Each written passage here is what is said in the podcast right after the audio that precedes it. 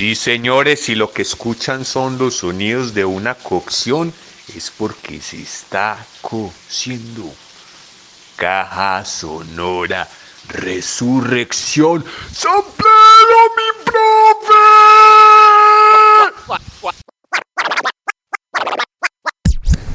Y esta caja de resurrección está a nombre de El Turbión. Aquí estamos rompiendo el silencio. Ya estoy aquí nuevamente. Vengo con un estilo diferente. Ven pa' que nadie te lo cuente. Que ahora esto se va a poner caliente.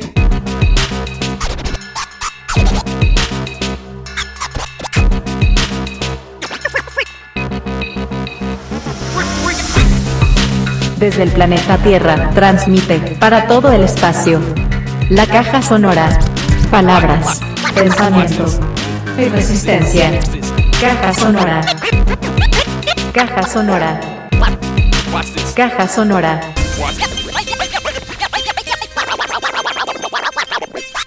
Hola, hola, caja sonora excepcional, audiencia, donde quiera que sea que se encuentren ustedes, si es que nos extrañaron y se dieron cuenta que la caja sonora hace días que no retransmite las frecuencias sonoras para el universo auditivo.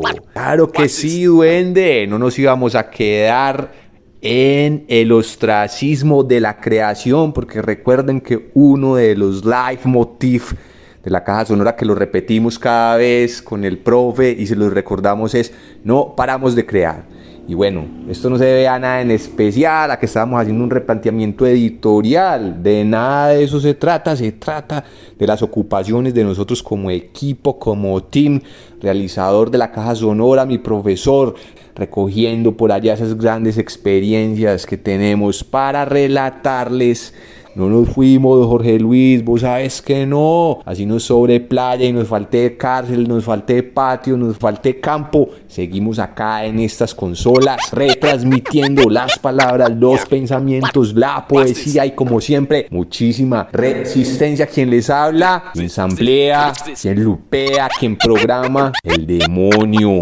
It's a calling from Jesus Christ. El demonio siempre les habla al oído y volvemos con un super especial que nos robamos sin el release de los personajes. Porque esto es Radio Web Mercenaria para el espacio sideral. Esto es la caja sonora. Y esta caja de resurrección está a nombre de El Turbión. Aquí estamos rompiendo el silencio. Watch this. Sí, por acá preguntan qué es El Turbión. Es un sitio de periodismo tecnoactivista. Llevan 19 años haciendo investigación periodística sobre temas socioambientales y derechos humanos. Consulte todo lo que tenemos en el turbión.com.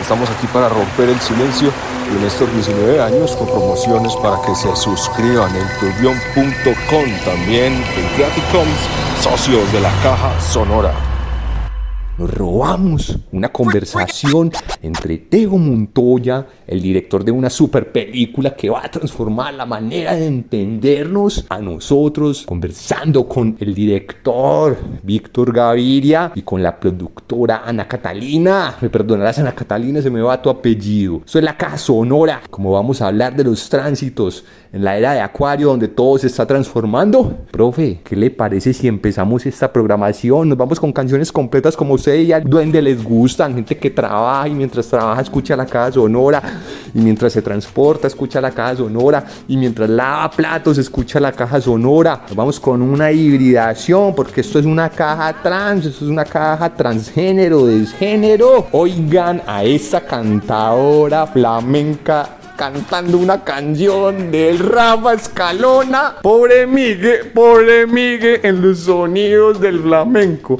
Qué belleza nos encontramos en esos archivos que están por ahí en la web. Listen, mi profesa Plelo. Voy caminando por la plaza, pregunta si he visto a Miguel Canales. Él dice que es feliz en la montaña, que hace mucho tiempo que no sale. Él dice que es feliz en la montaña, que hace mucho tiempo que no sale. Hay que le estar pasando al prove Miguel, que hace mucho tiempo que no sale. ¿Qué le estará pasando al prove Miguel? Que hace mucho tiempo que no sale.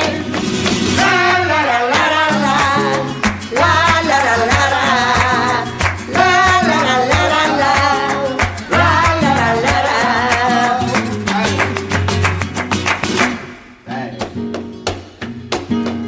Me dicen, me dicen que Miguelito entre nosotros se encuentra muy extraño.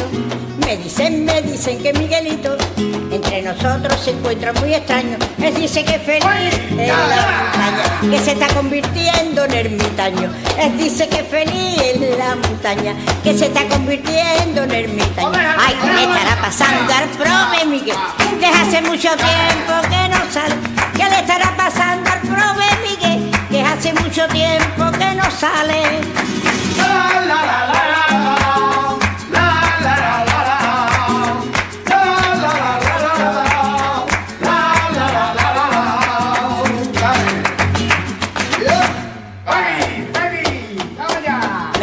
Me dicen que Miguelito en la montaña se encuentra muy feliz. Me dicen, me dicen que Miguelito en su montaña se encuentra muy feliz. Él dice que es feliz en la montaña, que de allí no quiere ya salir. Él dice que es feliz en su montaña, Gadillo no quiere más salir. Hay que estará pasando al prove Miguel, que hace mucho tiempo que no sale. ¿Qué le estará pasando al prove Miguel, que hace mucho tiempo que no sale?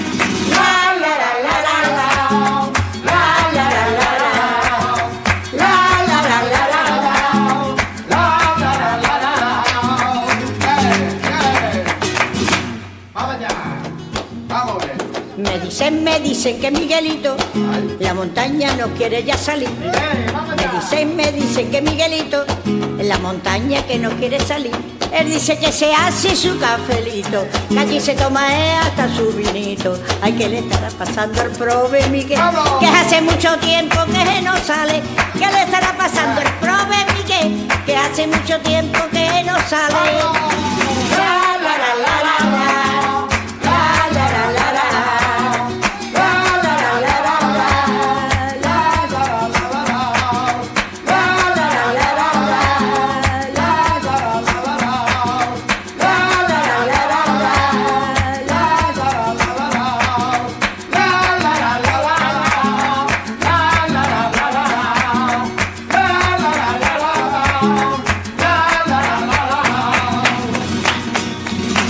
Y eso que sonó es Triana Pura cantando Pobre Miguel. Acuérdense ustedes de Scaloni en una gala del año de 1999, Flamenco en el canal Sur.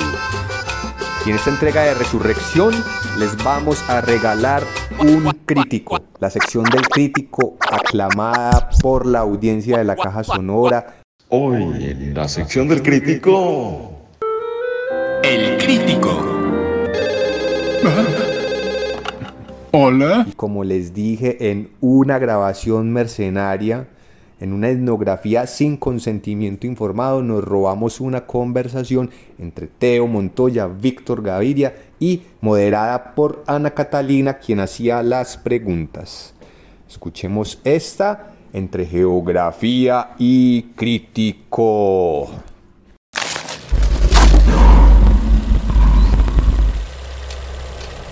En el año 2017 invité a mis amigos a participar de un casting de una película de ficción que pensaba dirigir. La película que haríamos juntos se llamaría Ángel 69. Ángeles viviendo en un infierno de deseo.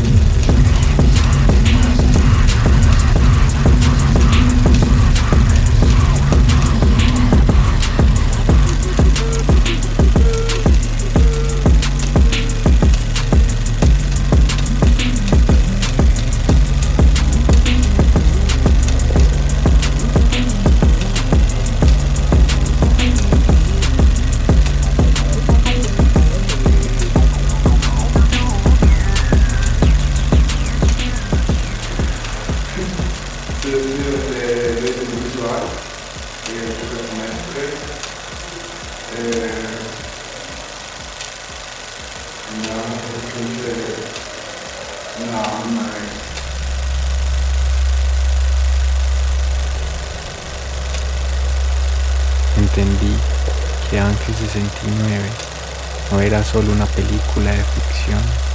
Ángel 69 tenía que ser una película sin fronteras, sin género, una película trans.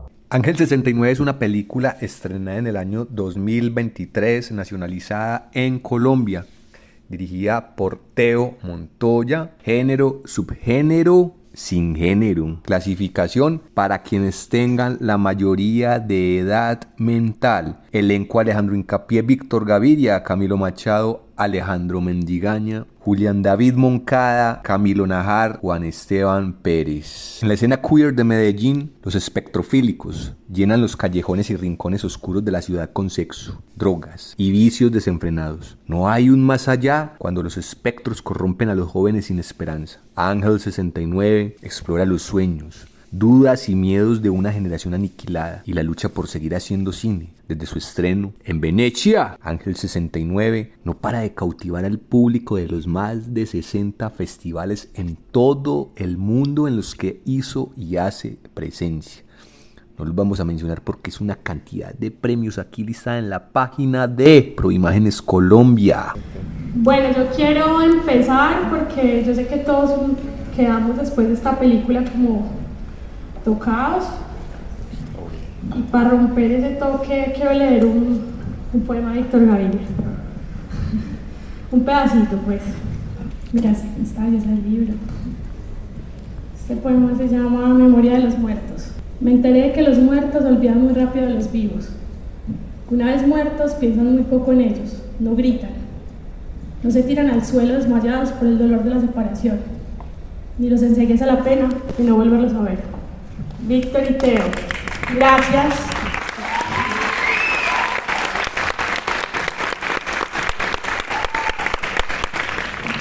Gracias por su cine, gracias por darme el honor de presentar esta noche.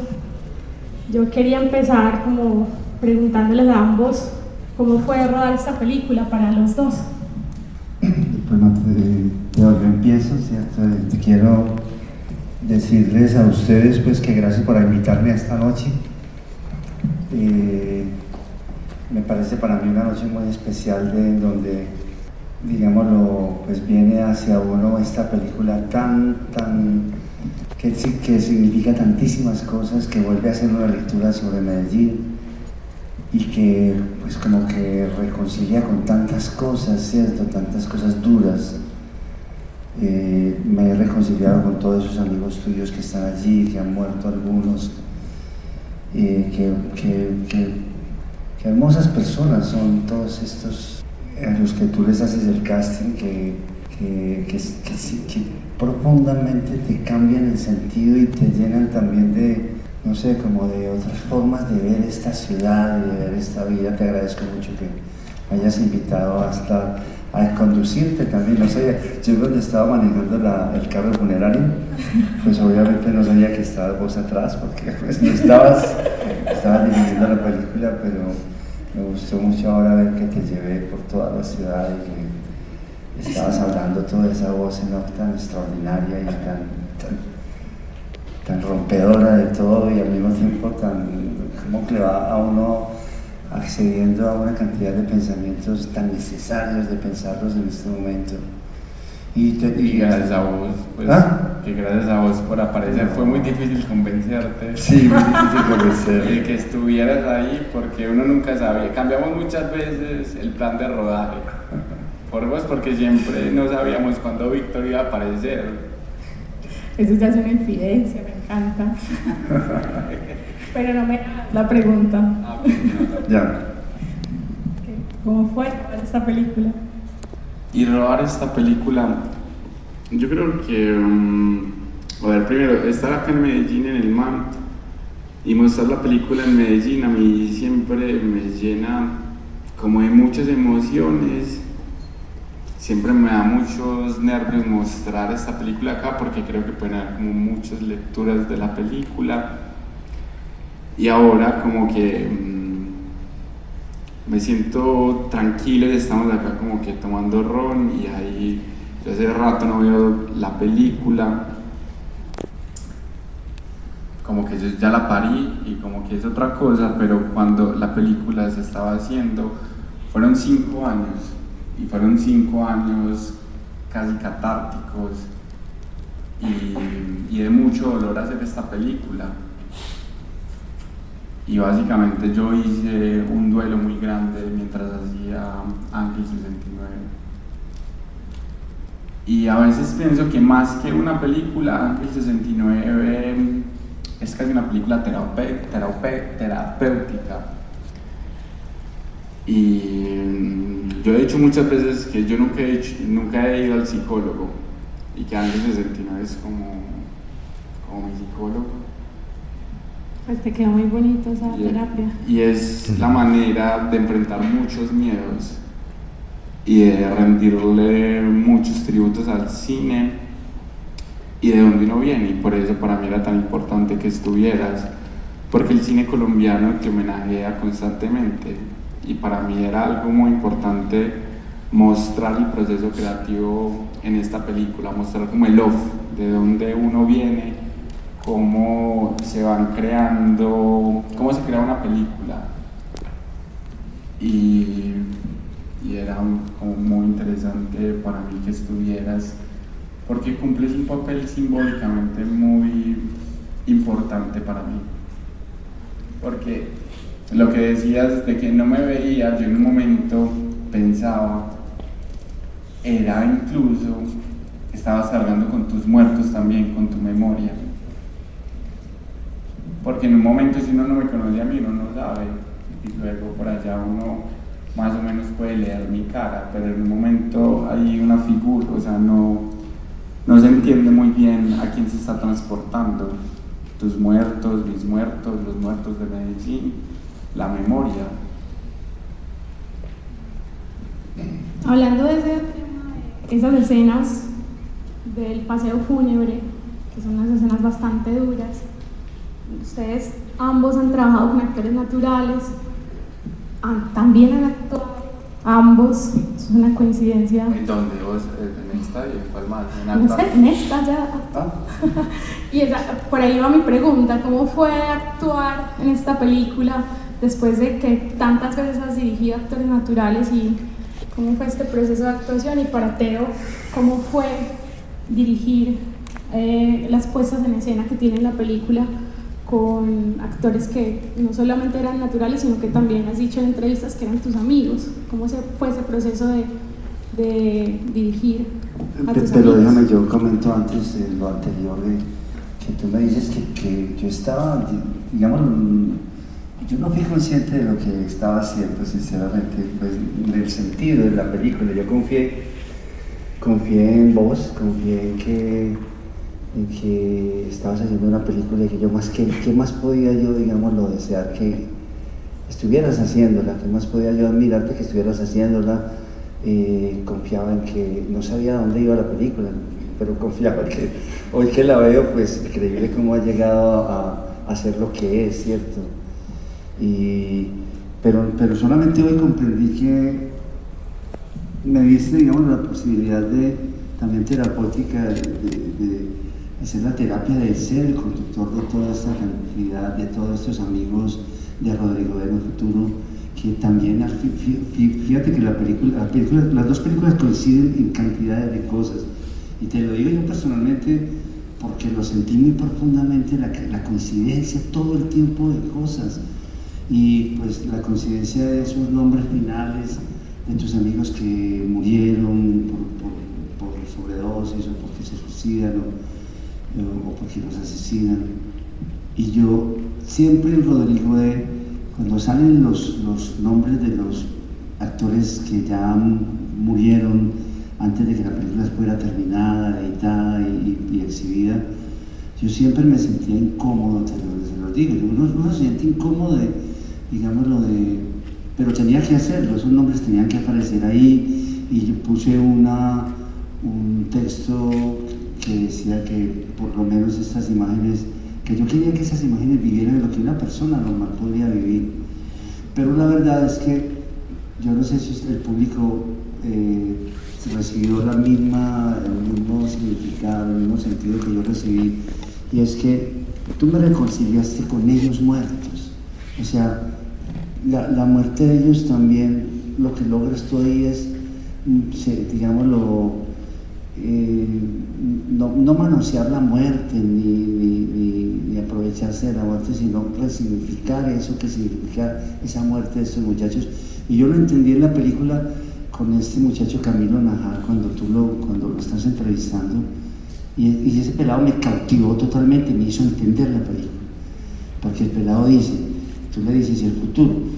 El futuro, estos pelados lo que hacen es disolverlo totalmente en una especie de, de deriva trans también, ¿cierto?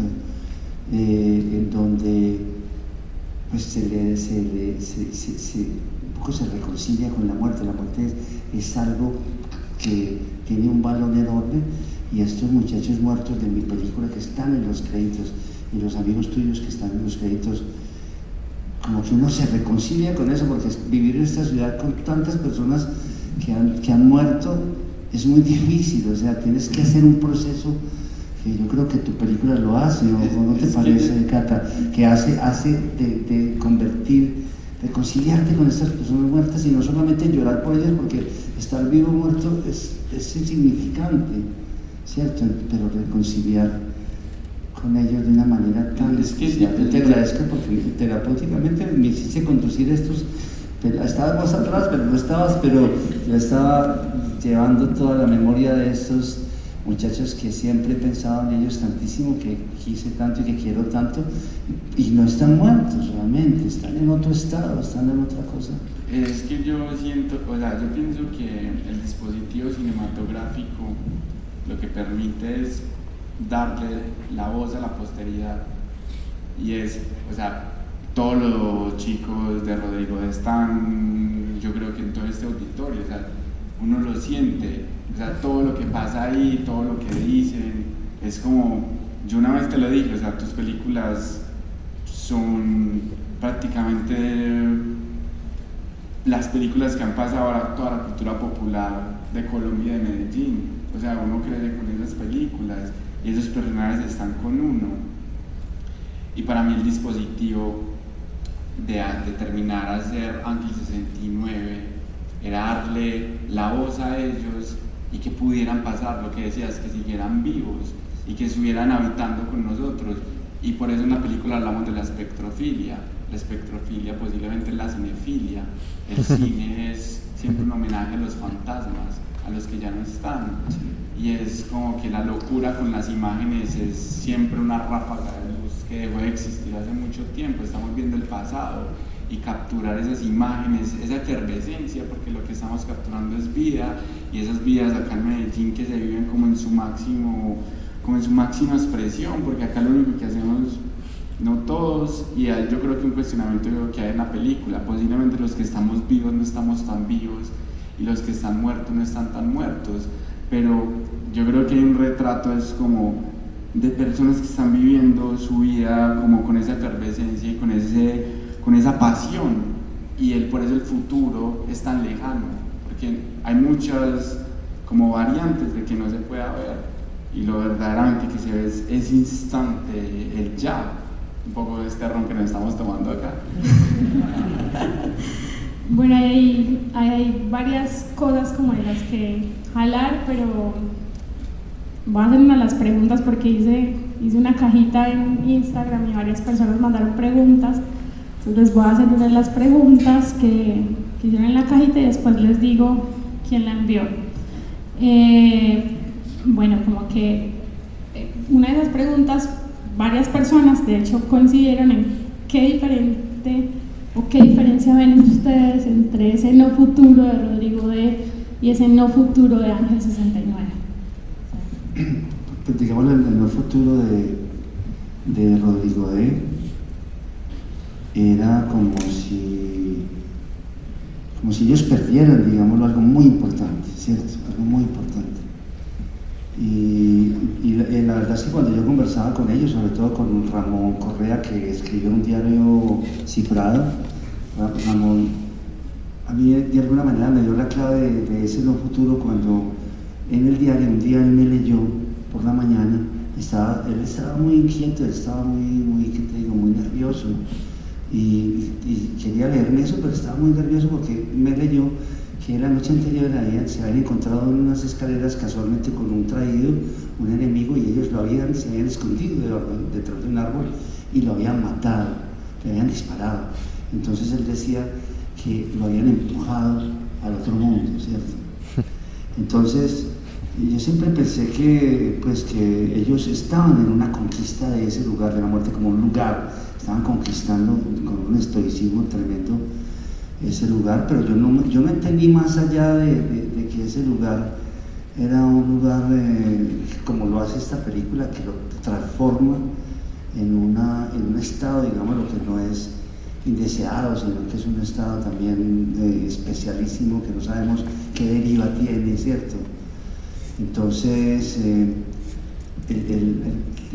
lo que hace esta película es como, como dejar de, anhelar ese futuro, porque ese futuro es el que nos tiene un poco eh, como sometidos a una cantidad de obediencias y de, mandatos y de esclavitudes, y, que, y sobre todo, yo no sé en Rodrigo de estos pelados habían conquistado el presente, ¿cierto? Pero el rechazo de, la despreocupación del futuro lo que hace es realmente entender que estamos acá y por lo tanto la conquista del presente y la conquista también del placer la conquista del cuerpo, otra serie de conquistas que es lo que hacen este grupo de muchachos, ¿cierto?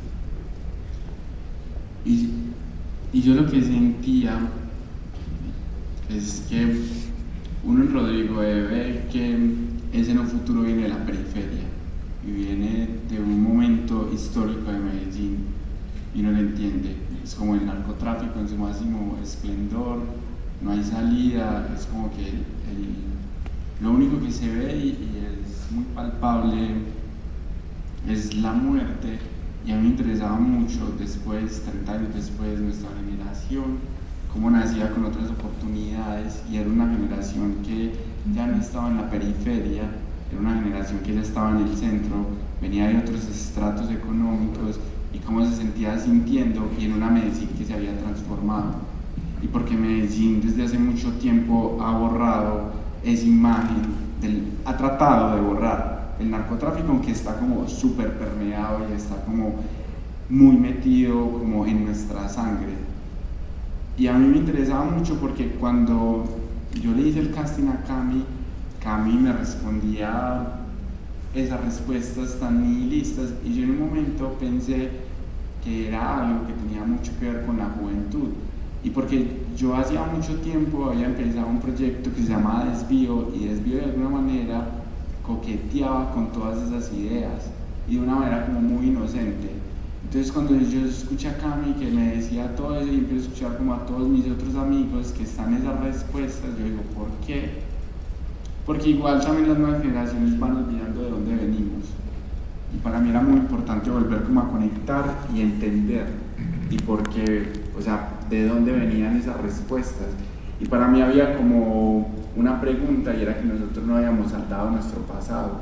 Ese pasado seguía existiendo, ese pasado seguía eh, como muy metido en nuestra sangre y para mí era muy, por eso la película como que conecta o trata de hacerlo y juega con parte del pasado de Medellín y por eso Rodrigo es tan importante, porque Rodrigo viene siendo una película, posiblemente la película más icónica que tiene esta ciudad y es muy interesante cómo es la pregunta, cómo viene el punk, de, la, de toda la periferia, pero cómo esa pregunta se empieza a resignificar en otros lugares y qué es lo que está pasando, porque vivimos en el presente con la tecnología, con un montón de inquietudes y esa pregunta todavía sigue resonando. O sea, cómo ese pasado no lo hemos podido saltar y yo muchas veces pienso que es que nosotros vivimos en un loop en la historia y ese loop se conecta constantemente y aunque nosotros nos creamos del presente, seguimos conectados, seguimos teniendo un ADN que no ha podido saltar como muchas deudas históricas y lo tratamos de, de saltar lo bonito. Pintamos la Comuna 3 de, una, de colores, ponemos el valle del software, pero no hemos saltado preguntas esenciales y ese, esa mirada sigue existiendo y bueno, ese nihilismo empieza a resignificarse, empieza a tener como que eh, otra idea. Yo creo que eso conecta muy bien con la siguiente pregunta que tenía acá, es el crítico colombiano, eh, amigo mío, por cierto, que es Pedro Adrián Zuluaga, hizo una crítica a esta película bastante eh, particular y en esa crítica mencionó que la película le parecía un tanto necrofílica. Eh, yo no estoy de acuerdo porque para mí incluso la espectrofilia que la usas como dispositivo narrativo es una manera de alargar la presencia de los que se han ido en esta vida. Es casi que mantener una, un sentido con las personas que ya no están. Em, frente a eso, yo quería preguntarles a ambos, en sus películas, en sus obras, cómo ven la vida, cómo se manifiesta la vida ahí. Porque para mí el aspecto necrofílico vendría a ser ni siquiera cuando nos quedamos callados, cuando decidimos no, no seguir adelante. yo lo primero porque tú, dices lo más importante, yo empiezo, pero tú dices lo, que es definitivo. Eh, no, la, película, yo, yo, no sé, yo, te conocía y conocí el primer, digámoslo, el corto que hiciste, ¿cierto?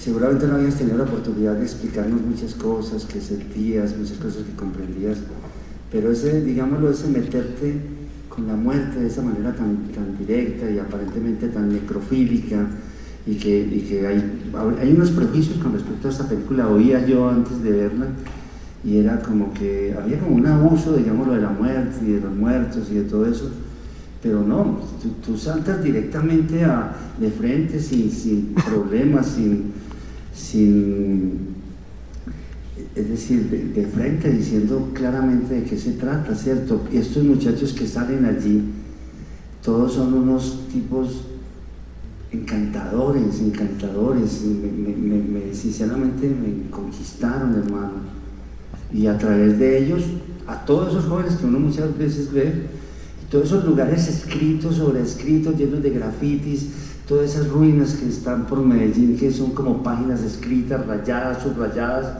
yo nunca las había entendido, hermano.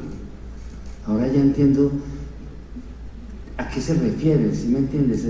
O sea, a mí me parece que la película lo que logra, entre otras cosas, es eh, juntar y hermanar a estos muchachos de las periferias de Rodrigo de Futuro del año 86, a esos muchachos que vivieron, sobrevivieron a la película pues un año, hasta el 90, 91, eh, eh, digamos las sombras de esos muchachos, el ser de esos muchachos, veo que se abrazaron con estos muchachos.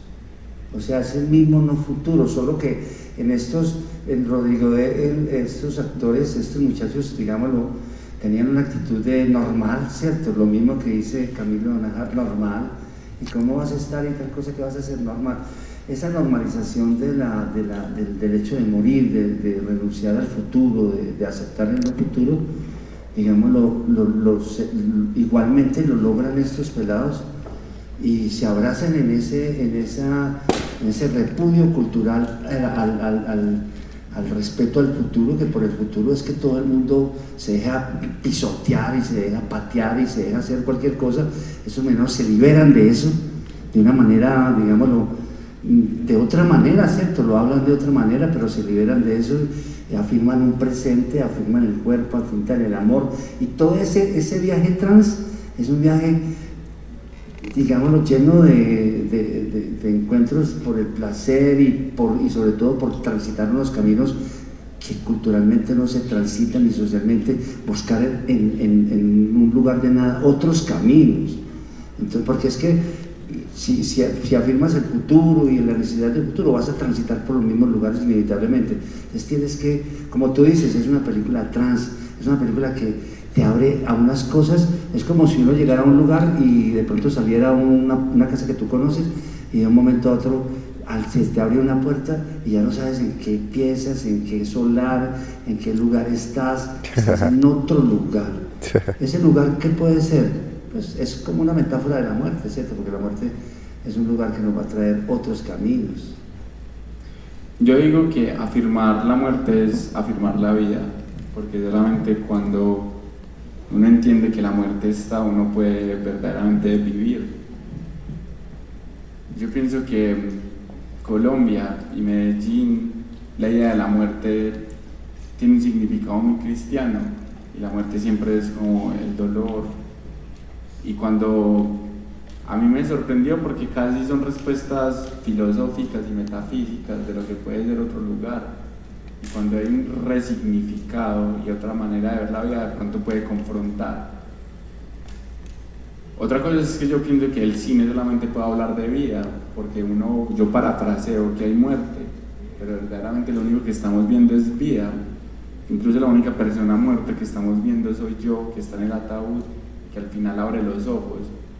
Posiblemente porque el concepto se invierte y porque uno entiende que hay otro entendimiento de algo que es demasiado tabú en nuestra sociedad. Incluso yo hice esta película porque yo le tengo mucho miedo a la muerte y cuando invité a Víctor me acuerdo exactamente que cuando estábamos ahí en la funeraria, porque muchas tomas que hicimos con Víctor las hicimos en una funeraria que nunca salieron, porque yo quería como estar ahí presente. Yo le tengo mucho miedo y era estar ahí y una vez vimos como un, un carro fúnebre que entró como con un muerto que se le había parado como una mano. Y, yo quería entender muchas cosas, pero luego ponerse ahí y ponerse en un ataúd fue como entender qué era lo que había ahí, pero cómo se significaba también la muerte. Y lo que Víctor me dijo fue como, yo le tengo tanto miedo a estar acá. Y, y entendí también que era el mismo miedo que nos atravesaba, pero como la película, para mí en especial, y no sé ya vos que la viste, puede empezar a resignificar y por eso yo abro los ojos dentro de la película. Y en la película abro los ojos por algo. Breyer dijo alguna vez que el único milagro que, podría, que, que puede existir en el cine es la resurrección.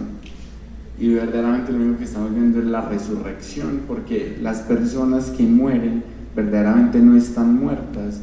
Esas personas están acá y esas personas van a pasar a la historia si deja a Medellín que esta película pase a los anales del cine colombiano. Pasa yo también siento desparecida. Porque son los mismos, o sea, por eso te decía, Rodrigo de, sin Rodrigo de, no hubiéramos conocido a esos personajes y esos personajes estarían vivos acá. Y el cine de alguna manera es el medio para inmortalizar recuerdos, para inmortalizar memoria. Porque sin la memoria verdaderamente no podemos entender muchas cosas. Y aunque Ángel 69 y Rodrigo de tengan muchos años de diferencia, son películas que se pueden comunicar y yo creo que el vehículo que hay ahí es la memoria y es Medellín y es lo que ha pasado acá también. Es que, no sé, yo no conozco a Pedro Adrián, pero pues no sé qué Medellín él ha habitado, pero es que yo desde que recuerdo, yo he nacido con la muerte, pues yo vivo en Son of Son, yo nací con la muerte mirándola a los ojos. Y, y, entonces empezar a hablar de la muerte y empezarla a poner en la mesa y empezar a decir, bueno, qué es lo que pasa acá y cómo vamos a construir también otra nueva generación, entendiendo otros conceptos, yo creo que es importante porque es que está ahí. Claro, amor, y además usted creció en Bello. pues, en el Congola, yo conozco a tu mamá. Bueno, aquí yo quiero tocar otro punto que siempre me ha inquietado con tu película, es que yo soy una mujer cis. Tu película no, en, el universo que retrata tu película, no hay mujeres cis, eh, mujeres cis, eh, no hay, sí. Pero sí hay porque están las madres entrando a la iglesia. Yo, yo, no, las, yo no las noto como personajes. Es la, tía de Alejandro Hincapié, ¿dónde está Leo? yo quería saber en ese universo cómo están las mujeres cis, eh, no necesariamente hetero, cis. Y, y porque ahí con el eco que decís, en el universo que retrata Víctor, no solo en Rodrigo D, sino todo en su universo cinematográfico, uno puede ver cómo la participación de las mujeres es totalmente activa y activa no solo desde, pues, lastimosamente, no es, una, no es una activa desde las decisiones, sino más bien desde, desde una, una participación más bien victimista, si se puede decir yo quisiera saber dentro de esos universos que ustedes que tratan de Medellín, cómo estamos las mujeres y representadas. ¿O por qué esa ausencia en los personajes? yo pienso que el cine es un lugar donde uno verdaderamente no muestra la realidad, sino que uno muestra un universo muy particular. Entonces en Ángel 69 yo incluso en un momento hice casting a varias mujeres y luego no salieron en el corte final me parecía que era como desviarse y me quería centrar como en un universo como muy, como muy definido. Las mujeres aparecen en mi película invertidas de otra manera porque si hay una energía femenina, pues, o, yo, yo lo veo así, digamos como que ver a Cami, ver a Charlotte, es como que hay hay como una transformación de esas energías e incluso lo que te decía, hay, no, no tienen la importancia que tienen otros personajes en la película, pero existen. Digamos, yo también grabé Las Madres eh, Caminando por la Verdad, que fueron las que hicieron las estatuas, que por ejemplo, todo el mundo piensa que hay solamente una referencia a Pichapón en mi película, que son los ojos rojos, las escombreras. Y fue como un mix de dos conceptos que fueron estas mujeres que ponen estas figuras en la escombrera y grabé muchas cosas, pero no entró. Y, lo que yo siento es como que era un universo definido solamente por mis amigos que curiosamente eran eh, genéticamente hombres pero que la energía femenina como que empezaba a invadir de otra manera y era como eso también se empezaba a invertir, porque las figuras masculinas empiezan a tener otro significado, que yo creo que también se conecta con la muerte, porque son, son nuevas masculinidades. Y es como que, porque ponerme, porque poner, yo decía, pongo una mujer acá y es como cumpliendo una agenda de por qué tengo que poner a alguien que, que sea una mujer acá porque todo el mundo me va a preguntar eso y fue como que algo que yo decía no, no, no va a encajar en esto que estoy tratando de retratar. Pero es entendiendo eso, o sea, es una subjetividad y que Ángel 69 no está narrando ni una Medellín que es para todo el mundo, es un punto de vista totalmente personal y es un universo que, que entraba ahí yo pienso que hay algo conceptual dentro de la película. Pues sí, mirando tu película sí te entiendo que lo que quieren decir, porque todos estos, estos personajes trans lo que están haciendo es precisamente ir hacia la mujer y su rebelión es precisamente ir hacia la mujer. Entonces la mujer está ahí, ¿cierto? Solo que eh, está en un movimiento de, de, de, insubordinación, de, insubordinación, de ruptura, de, erupción total. Y entonces la mujer es como ese cristal de, ruptura. En, el caso, pues, digamos, lo de mis películas, cuando la violencia, yo siempre, no sé por qué cuando la violencia aparece, cuando la violencia que es machista, digamos, lo que hemos estado en Rodrigo del Futuro y, en general, la violencia como que absorbe todos los otros intereses y todo lo demás queda subordinado y queda borrado. O sea, es muy difícil. Hay, algunas películas y guionistas que mezclan la violencia con el amor y me parece tan difícil. Me parece que la violencia, eh, digámoslo, eh, son como, unos, una, como unas obsesiones en donde el amor y el sexo y la violencia quedan afuera. Que es lo que me ha pasado a mí con estas películas. Menos en La Vendedora cuando aparecen estas cinco niñas vendedoras que son, son unas policarpas a la cada una de ellas, ¿cierto? Reveladas contra todo. Bueno, Teo, vos de alguna manera haces un montón de homenajes en tu película. Haces homenajes no solo a Víctor, también a Mayolo, a Luis Ospina. Hay como una cierta tradición cinematográfica colombiana homenajeada en tu película. Vos, aparte de hacer ese homenaje, yo siento que también haces una disrupción, eh, como tratando de imponer unos dispositivos narrativos propios. Yo quisiera saber cómo fue esa búsqueda de esos dispositivos, no solo del carro fúnebre, sino también del casting de los chicos, si fue fortuito, si fue planeado, cómo fue como esa búsqueda de estructura narrativa que tiene la película. Y bueno, Ángel 69 es una película verdaderamente de montaje, donde yo cuando empecé a leer la película lo que tenía era como un mapa de ideas, de saber hacia dónde iba. En ese mapa estaba Víctor. Y verdaderamente había como que algo que yo siempre pensaba. Yo nunca hice Ángel 69 como para intelectuales. Yo hice la película como para mis amigos con, con, los homenajes al cine colombiano, yo sentía que las nuevas generaciones como que a veces no sabían de dónde venían. Y eso es bellísimo de ver. Y como, de, y como que siempre está es la idea y el amor al cine de Hollywood y siempre está como que es bonito, es porque no se parece al cine colombiano. Y yo decía, a mí me parece que es interesante saber de dónde venimos y por eso la pregunta del no futuro.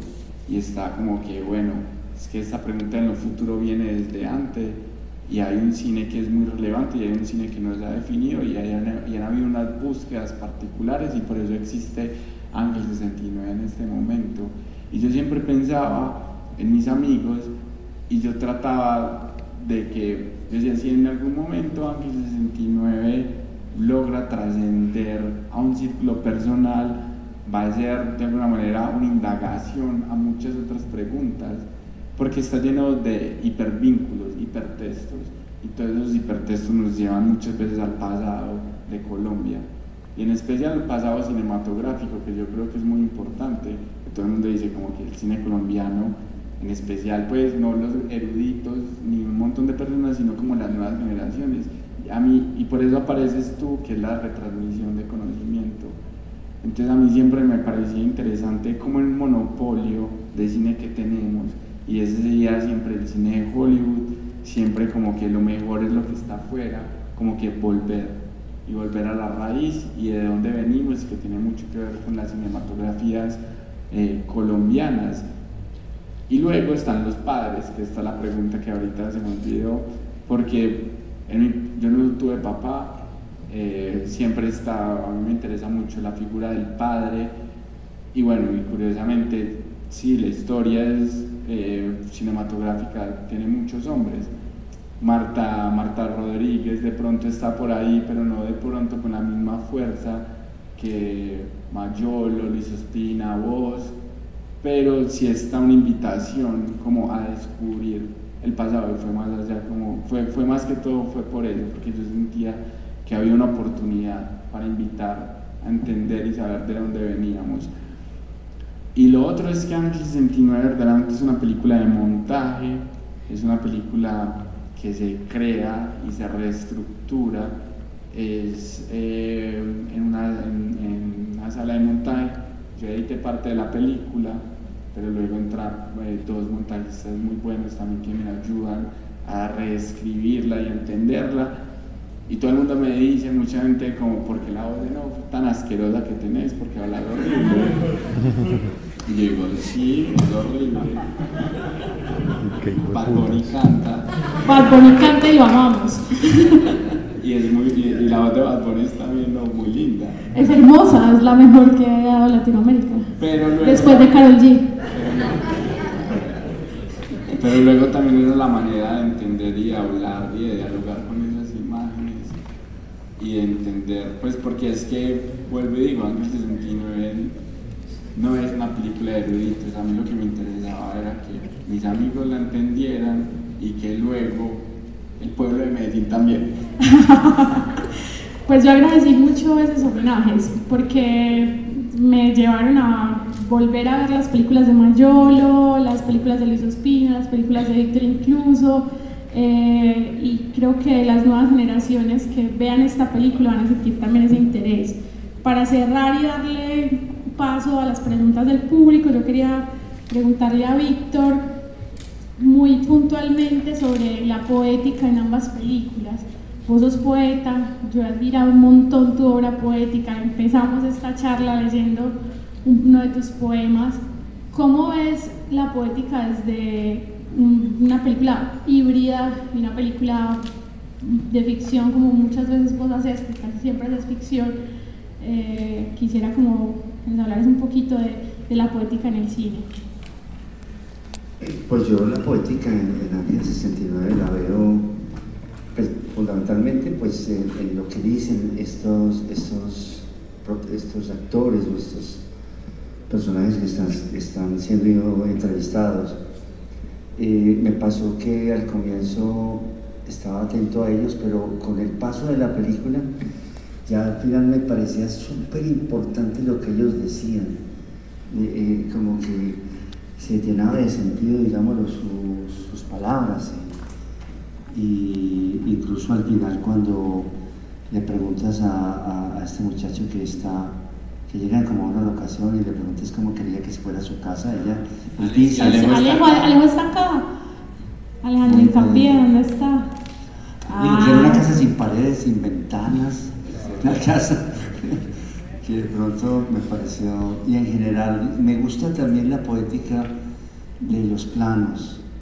Eh, eh, digámoslo, muchas veces cuando en este caos que es Medellín, montando en el metro, por aquí por el poblado y demás, y si uno ve esa, ese flujo, esa corriente de carros que pasan, que uno como que se entusiasma de verlos por la mañana y por la noche, y uno sabe qué significan, si, si es un absurdo esa imagen. Me gustó mucho esos... esos... Ah, que esa calma Colombia. Ah, sí. esa, esa, ¿no? Esa, como esa toma del dron que, que, la hizo que tú utilizas Juan, para verla, Juan para está verla. por ahí. Con esa calma de verlos, de verlos, de verlos y tratar de entender. Es que me parece a mí, y, y, quiero, no sé qué diría Pedro Adrián, me parece muy raro que Pedro Adrián no haya, pues haya puesto objeciones a esta película, me parece extrañísimo. No pasa nada, aquí estamos. Objeciones, pues que haya puesto objeciones, o no sé qué, yo menos mal no leí nada de Pedro, no lo leí, me, yo pensaba leerlo, pero se me olvidó. Peor. Pero me alegra de no haberlo leído y no lo va a leer. No, voy a leerte porque también es bueno ver la gente cuando se equivoca. Pero Eso es. eh, me gustó mucho ese intento de, de- de volver a ver a Medellín de otra manera, ese plan inicial de la ciudad hacia el amanecer y en general. Eh, esa ciudad sin, sin horizonte, ¿cierto? Pero, pero me gustó mucho esa indagación de esa ciudad. Y, y me, me gusta mucho, cuando nosotros hicimos Rodrigo y Futuro, incluso con la vendedora de rosas, eh, ustedes ven que en el cine colombiano hay una tendencia a coger a los actores naturales y convertirlos en actores europeos. ¿Cierto? Claro, o sea, que no- silenciosos y mirar el horizonte. no, son mirando, son indagando, son como, como si tuvieran un problema pues, fuera de estar vivos. Tuvieran un problema que no sabe bien qué es, pero esto no, es- no desatan palabra, hermano. Parece que, yo creo que son dirigidos de que les dicen no hablen, hermano, porque esto es cine, esto es cine. Entonces, me gusta que no hiciste eso, pusiste a hablar a todo el mundo, porque esta gente habla hasta por, habla hasta por los codos, hermano, pero está súper bien porque eso es lo que el cine, cuando tiene palabra, es mucho más, más importante. Y esa palabra es siempre poética, todo eso es, todo, todo. Lo que dice este, no me acuerdo cómo se llama, el, el, el barbudito este que, que, que comienza diciendo, Uy, ¿cómo te llamas vos? No, no importa, no importa. increíble. Cuando el hombre está en la cama y tal cosa y, y dice, y al final dice, es que yo, con solo existir, con solo existir. Yo existo. ¿Cómo te consigues la plata? ¿Qué importa? Yo quisiera poder decir eso. Bueno, les toca el turno a ustedes. Yo hice la tarea, me lo tomé en serio. Preguntas del público, por favor.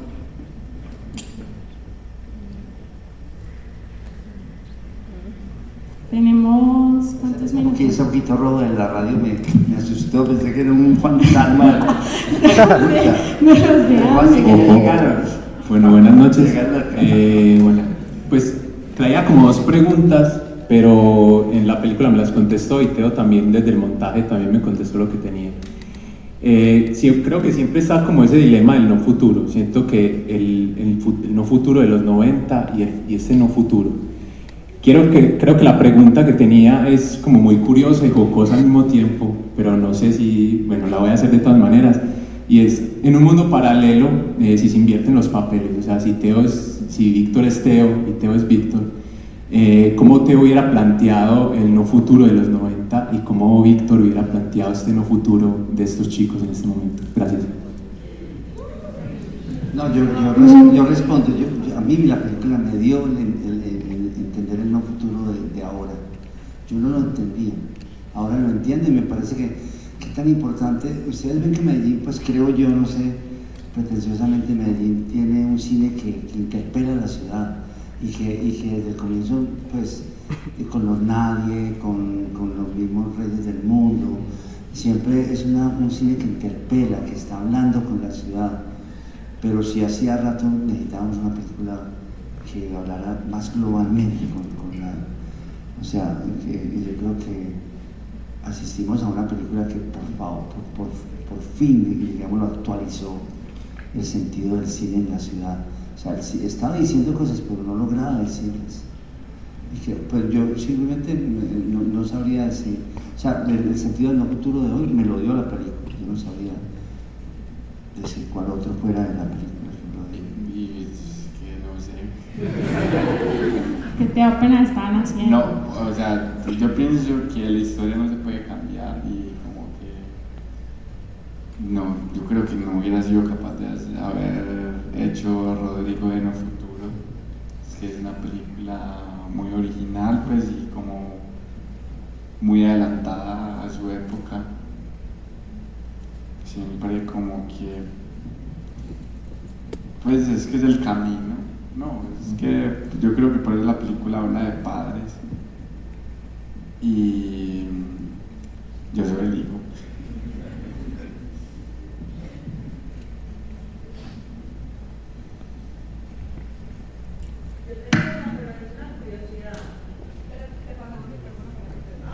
Espera un momentico, Vane tiene una pregunta. Yo tengo una, pero es una curiosidad. Bueno, se me escuchó. Perdón. Eh, yo los veo a todos presentes, veo el, el- pues la figura negra con los ojos rojos. La a quién, si representa a alguien, además de Camilo, y quién es realmente el que sale en, el- en- en este afiche.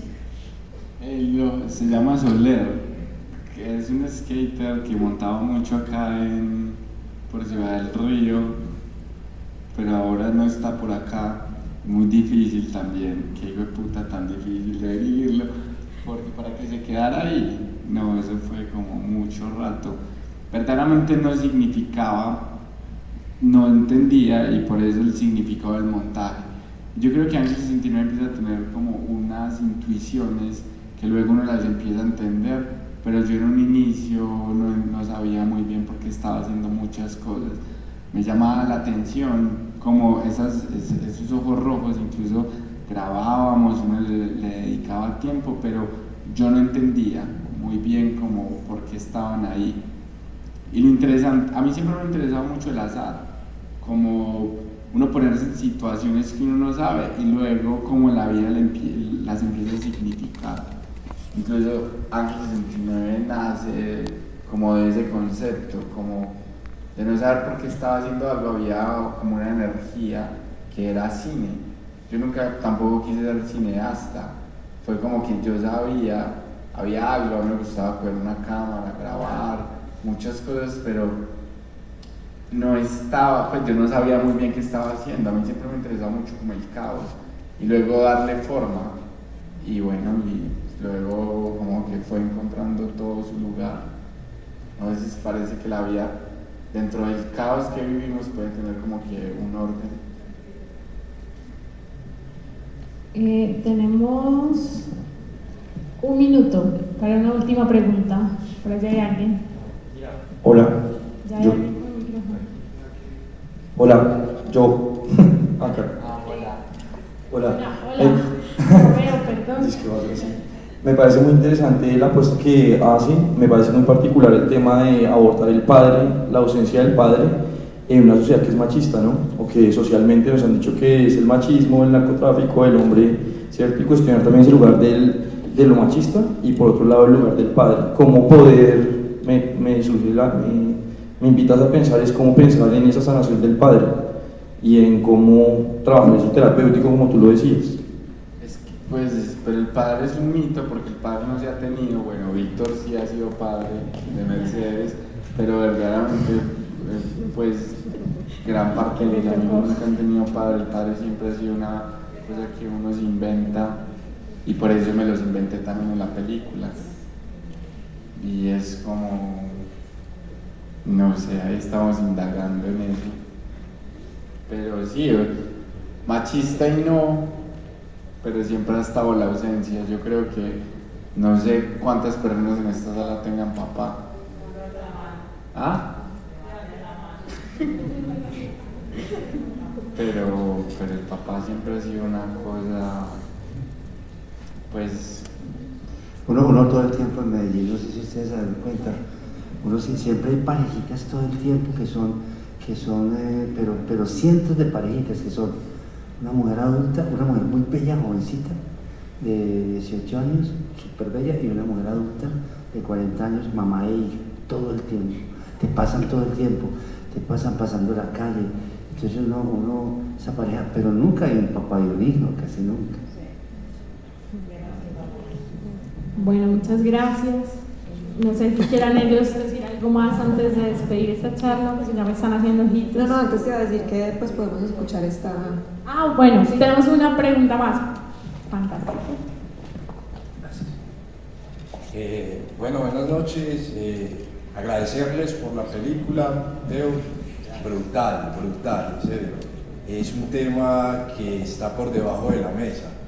Y la pregunta va es, ¿por qué apostarle a temas que son tabú en la ciudad de Medellín y en otras partes de Colombia y del mundo? ¿Por qué seguirle apostando a lo que no se habla? Al trauma de los padres, al trauma de la muerte, a, a la cultura trans, a la cultura queer.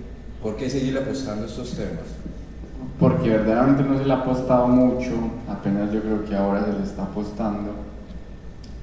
Y, a ver, tocas como un tema, yo nunca quise hacer una película queer, yo quería hablar de mi vida y dentro de mi vida era hablar de mis amigos y siempre estaban todas estas búsquedas de identidad sexual.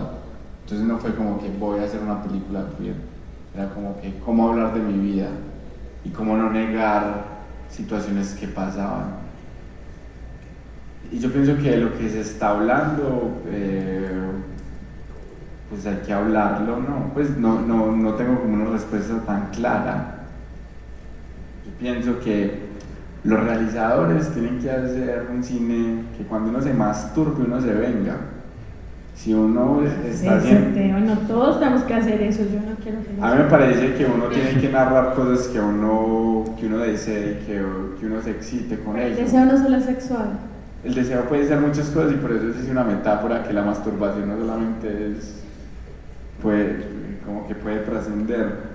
Pero yo pienso que es interesante, bueno, el cine que me interesa a mí tiene mucho que ver con que los realizadores, realizadoras hagan algo que verdaderamente desean y deseen. Y eso me interesa a mí, pero no sé, pues como que cine de todos los colores.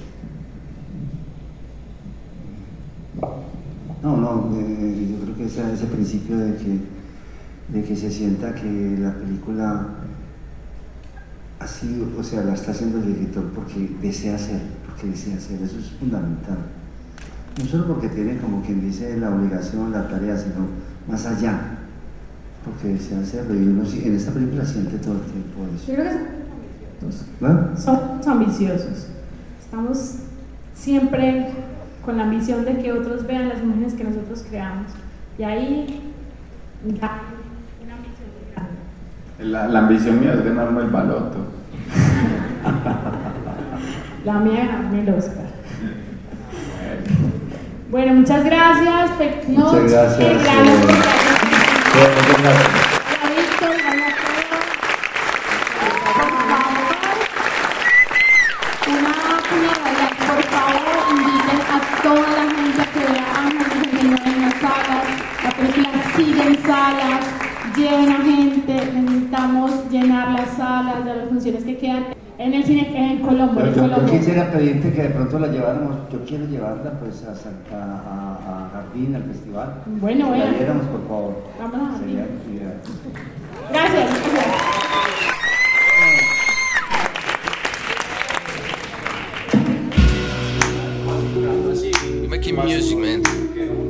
Así, eso, y así eso no se escucha en la radio, es lo de menos, porque es que nosotros no hicimos música para la radio, nosotros hicimos música para la gente que quiere escuchar música y listo. Si a usted le gusta, eso no tiene que sonar en ningún lado, escúchela ya. You know what I'm saying? El negocio es percatarse pa' que una gate y de meter, déjenme el DMT. True. Que dónde está el amor que ya no lo veo yo. Yo creo que Cupido se fue en perreo. Meneos de gatas por lavaperros, motos y fierros, bailes en entierros. Somos más caballos que caballeros. Y si escorchas para las ánimas primero, ok, ah, amén, amén. No se trasciende sin ascender. Lo que me amarra es el papel. Yo lo sé que todos tienen que comer. Ah, Ciudad de perro come perro. Ah, A la niña le gusta el man de la moto y el fierro. Ah, Si quiere pegar dos, tiene que pegarlo primero. Aquí le lloran en el baile, le bailan en el entierro. ¿Cómo fue? Ah? Ciudad de perro come perro. A la niña le gusta el man de la moto y el fierro. Ah, Si quiere pegar dos, tiene que pegarlo primero. Aquí le lloran en el baile, le bailan en el Porque los parceros se hacen matar por andar en un Mazda 6 y vivir en un apartación en un laureles. Ah, por el papel se voltean los papeles. Fiebre por las mieles, sus pieles, remates, moteles, recesos, papeles, los lentes ocultan lo que divulgan amaneceres. Esto es Medellín, sangre en el pool party. 90 sueños mojados con Natalia París. Corre la policía, tras el gato, tras el perico. Si el doctor es sabor y el criminal está rico, la luz se apaga y se nos propagan las pruebas porque estudiarlas en deuda y el crimen paga. Wake up, motherfucker. We're making music, man. We're gonna make you wake up. Ciudad de perro come perro. A la niña le gusta el man de la moto y el fierro. Si quiere pegar dos, tiene que pegarlo primero. Aquí le lloran en el baile, le bailan en el entierro. ¿Cómo fue? ah? Ciudad de perro come perro. A la niña le gusta el man de la moto y el fierro. Si quiere pegar dos, tiene que pegarlo primero. Aquí le lloran en el baile, le bailan en el entierro. Check it out,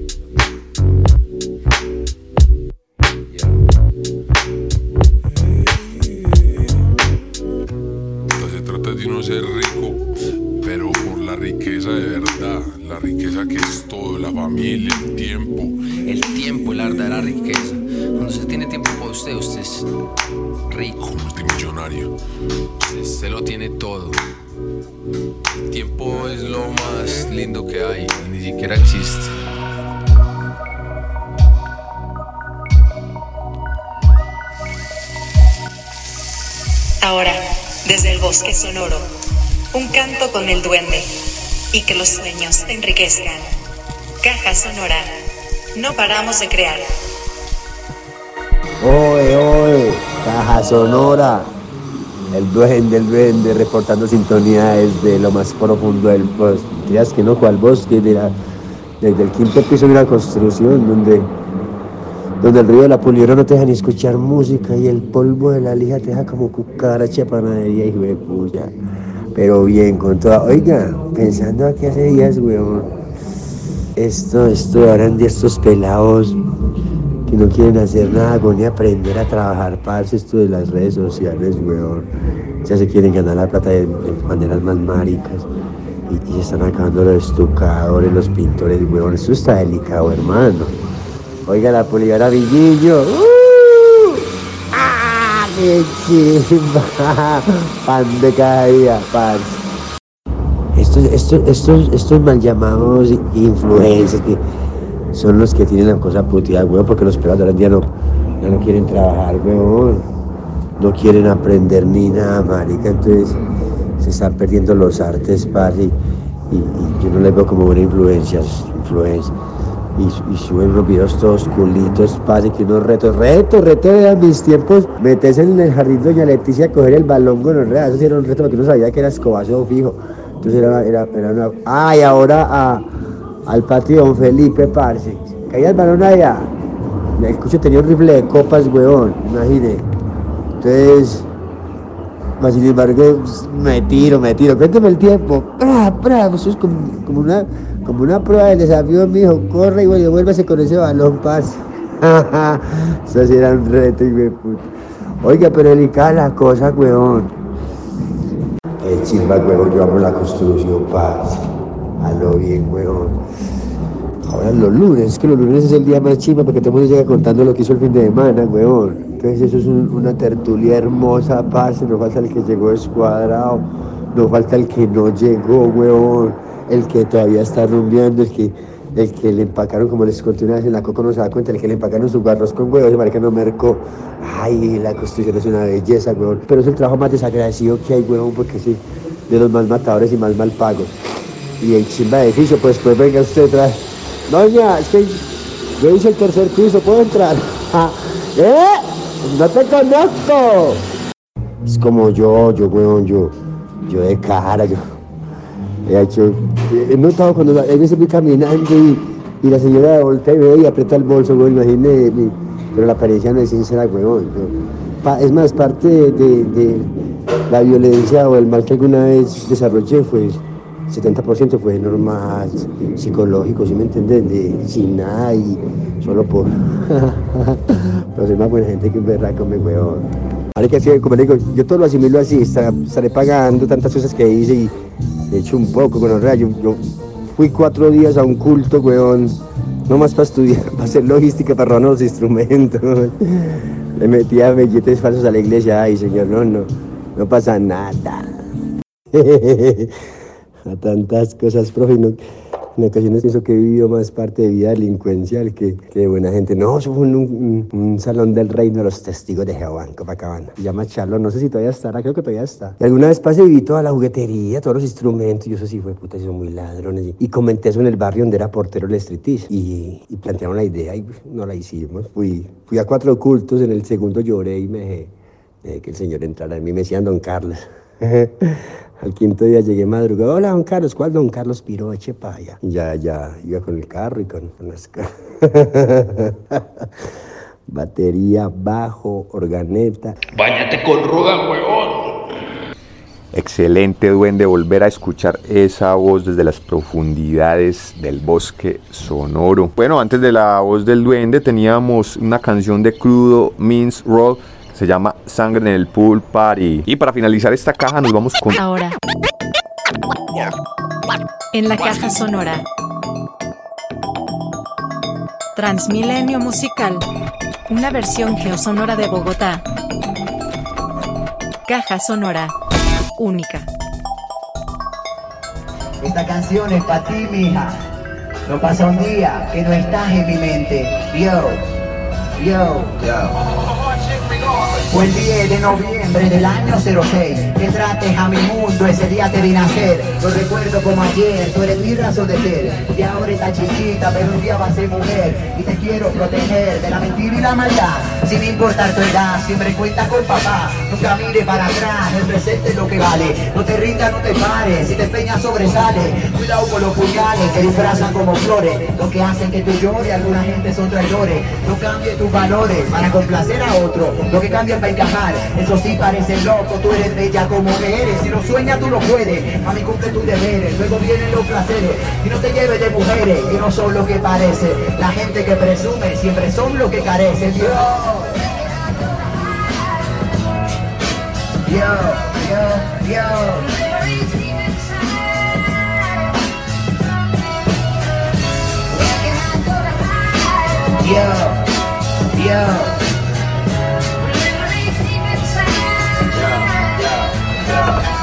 Oye bien mi princesa, la vida a veces es trágica y no voy a enviarte en una guerra con varita mágica, cuidado con el amor, existen hombres malos y conserva tu inocencia, que eso es lo más preciado, nunca siga religiones sin haberlas estudiado, el que sigue sin saber de su mente es un esclavo, nunca pierde un buen amigo por no haberte disculpado y que la vida no te pase sin haberla disfrutado, aprende sobre todo, solo importa lo que sabes, solo tú te das valor, no las cosas materiales, vale encuentra tu pasión, practica como atleta porque es triste ser un viejo en un trabajo que detesta. Si te insulta, le contesta. Si te fallan, tu protesta. Hay preguntas sin respuesta, hay mucha gente con careta. La tierra es mi planeta, pero tú eres mi mundo. Por tu felicidad yo doy mi vida en un segundo.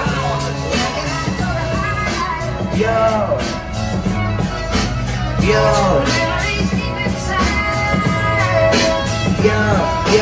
yo. Yo. Yeah.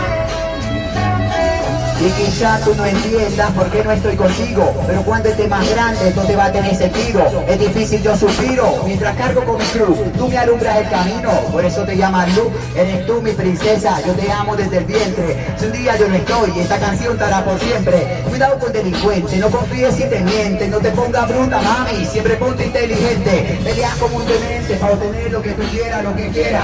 No lo que ponga más en tu cartera. Es valioso ese detalle. Siempre mosca por la calle. Y recuerda Recuerda que el dinero no nos hace más que nadie. Lucha y no desmayes, si te falta no te calles. Aprovecha cada instante y a ti misma no te falle. Una canción es suficiente para expresarte todo que. Tu papá te va a querer aún después del fin del tiempo. Yo, te amo. Yo, yo.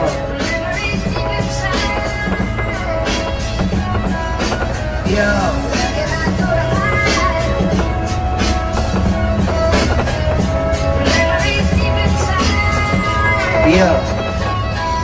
Yo sé que una canción de tres versos no es suficiente para decirte que siento.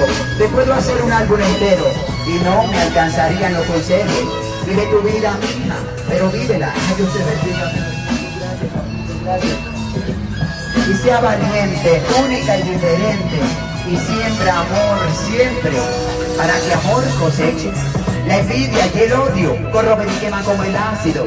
Y ahora tiene nueve, pero el tiempo pasa rápido. Te amo, te amo mi niña. Y siempre, siempre cuenta conmigo. Y con esto me despido, mi gente bella. Gracias por escuchar en YouTube como yo soy rey. Y ya saben, mi gente bonita, cualquier aporte al arte y a la música es totalmente voluntario. Que tengan un hermoso gracias. Gracias, gracias, gracias.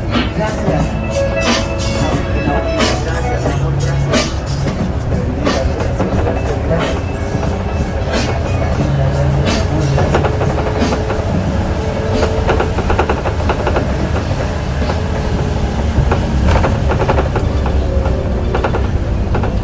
Palabras, música y resistencia. Caja Sonora. La radio web que te conecta. Caja Sonora. Única. Bueno, mi peña querido, ¿cómo está? ¿Cómo va todo? ¿Qué se cuenta?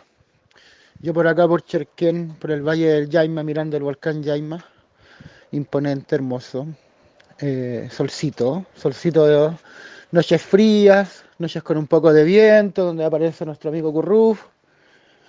Y nada, pues, eh, bien igual, ¿para qué le voy a decir que estoy mal? Así, estoy en el campo, tranquilo, eh, preparando todo para la siembra, para los huertos, haciendo cercos vivos, para controlar los animalitos que, que igual mantenemos y nos mantenemos acá con ellos. Y, y eso, harta autonomía en el campo, harto amorcito.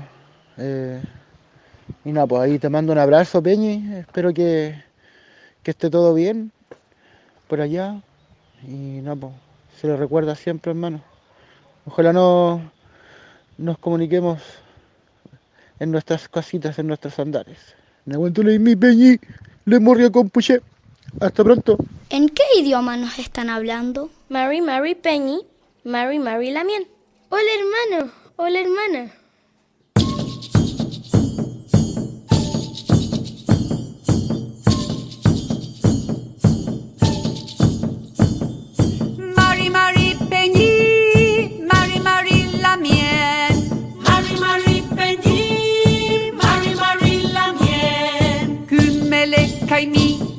Checker, Kümelecker.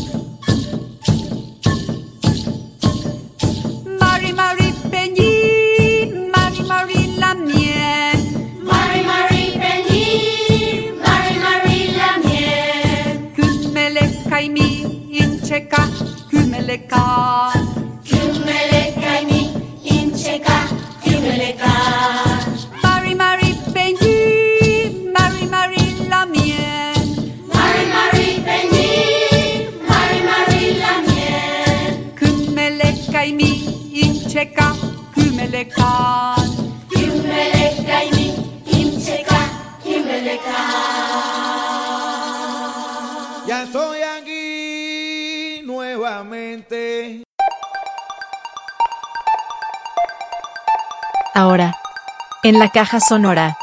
Musas, poetas y filósofes. Caja sonora. Resonancias pánidas. Para ser poeta, dicen los entendidos, solo es necesaria una libretica y un bolígrafo en el bolsillo.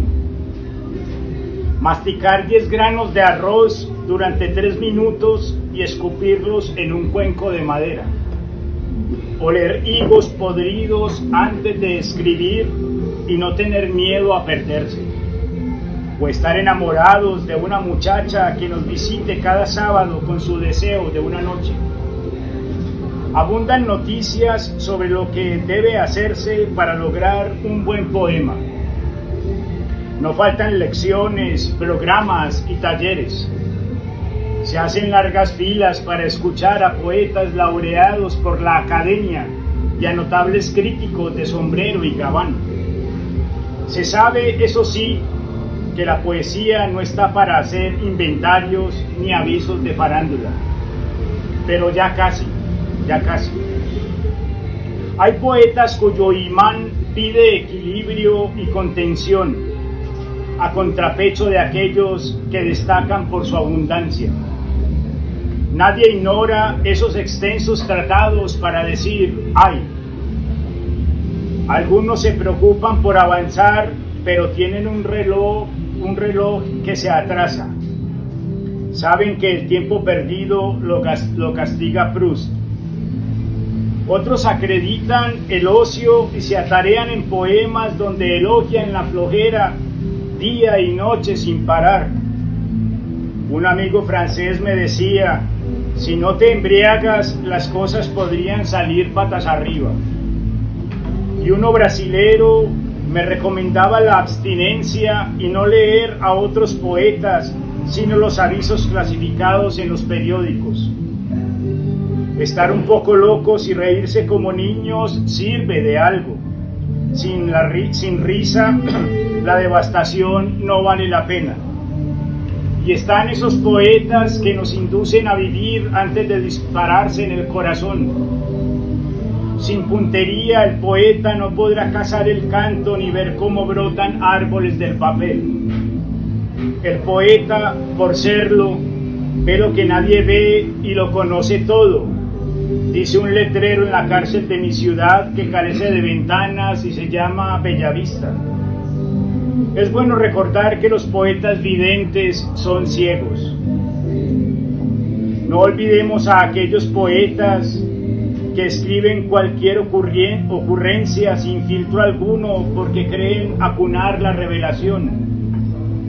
La erótica del inconsciente llaman a tal proceder. Otros le dan 99 vueltas o más al poema y solo consiguen marearse y un cansancio letal, insoslayable. Sabio quien dijo que sin vivir lo suficiente la poesía no tendrá hacia dónde coger. Que el canto también busca pensar, porque sentir es pensar y una metáfora no es atajo para el sentimiento. Que la poesía es soledad entintada, un silencio listo a devorarnos sin piedad. La poesía, aseguran los iniciados, necesita litros de lucidez y una gota de misterio, no al revés. Lo mejor es hacer como el pájaro que dice sin saber qué dice, enseñan otros. Hay poetas oscuros que todos llevan en su mochila pese al extravío, y otros tan evidentes que ya nadie les presta atención. Si el poema no nos hace bailar, si de una pena no hace fiesta, la suma de sus imágenes cojeará. Pese a leer mucho, a acumular libros en casas de alquiler, las palabras se harán sombra entre sombras. Pero la poesía no son solo palabras, y la cosa consiste en oír tras las paredes. Pase lo que pase, la poesía no tiene premura y habremos de esperar en calma. Los grandes poetas, jóvenes o no, formulan paciencia y buena memoria. Así el poema será sin importar cuándo. Otros insisten en no dejarse frenar ni por Dios ni por diablo. Poseen una velocidad atea que los empuja al abismo. Quieren comerse el mundo de un solo pestañeo y se dan coces en la maratón del verbo. Es mejor no considerar esto y tumbarse en la hierba y rascarse la barba, porque lo único que busca la poesía es causarnos una pequeña alegría entre sismos, relámpagos y brotes de lava. La poesía solo quiere soplarnos algo al oído y desaparecer. Y para no demorar mucho el repertorio, hay quienes exigen que antes de firmar el poema debe dejar la jaula y extender las alas. Solo así podría volar lejos y dar giros entre aviones y nubes y estrellas. Pero tengo miedo a las alturas.